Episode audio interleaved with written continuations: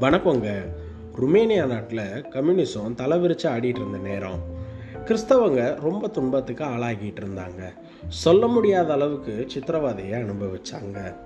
பல சபைகளை கம்யூனிஸ்ட் பூட்டிட்டாங்க. இன்னும் நிறைய சபைகள் செயல்படுறத நிப்பாட்டிட்டாங்க. இந்த மாதிரியான நேரத்தில் தான் சிங்கம் மாதிரி சீறிக்கிட்டு வந்தார் நம்மளுடைய கதாநாயகன் ரிச்சர்ட் உம்பிராண்ட். சபையை பாதுகாக்கவும் மக்கள் பின்மாற்றத்துக்குள்ளே போயிடாமல் இருக்கிறதுக்காகவும் விறுவிறுப்பாக செயல்படுறாரு ரிச்சர்ட் விம்பிராண்ட். ரகசியமான பாதாள சபை ஒன்று ஆரம்பிக்கிறாரு. ஆரம்பித்து அவர் மக்களுக்காக ஒரு நல்ல போதகராக மாறுறாரு. ஆனால் கிறிஸ்தவங்களுக்கு நடக்கிற குடும்பம் மற்றும் குறையவே இல்லை. கம்யூனிஸ்ட் கிறிஸ்டின்ஸோட இடங்களை அபகரிக்கிறாங்க வீடுகளை உடைக்கிறாங்க. இதனால் பல கிறிஸ்தவங்க வீடு இல்லாமல் தெருவில் அலைய ஆரம்பிச்சிட்டாங்க.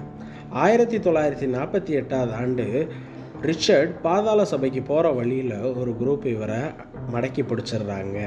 அதனால் எட்டு வருஷம் கஷ்டத்தை அனுபவிக்கிறாரு ஒரு ஜெயிலில். இந்த நிலைமையிலையும் ரிச்சர்ட் ஆண்டவரை மறுதளிக்கவே இல்லை.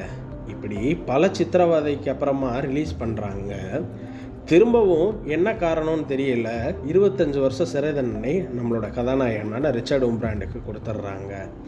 கடைசியில் ரிச்சர்டு உம்ரான் தன்னோட வாழ்நாள் இறுதியில் இரத்த சாட்சியாகவும் மறித்து தேவனுடைய ராஜ்யத்துக்கு கடந்து போகிறாரு ரிச்சர்டு உம்ரான் வாழ்க்கை வரலாறுலேருந்து நாம் கற்றுக்கிற வேண்டிய விஷயம் என்னன்னு பார்த்தா எவ்வளோ தான் சோதனைகள் வந்தாலும் ஆண்டவர் மேலே நம்ம வச்சிருக்கிற நம்பிக்கை உறுதியாக இருக்குதா இல்லையான்றதை யோசித்து பார்க்க கடமைப்பட்டிருக்கிறோம். இந்த நாள் இனிய நாளாய் அமைய உங்களுக்கு என்னுடைய வாழ்த்துக்கள்.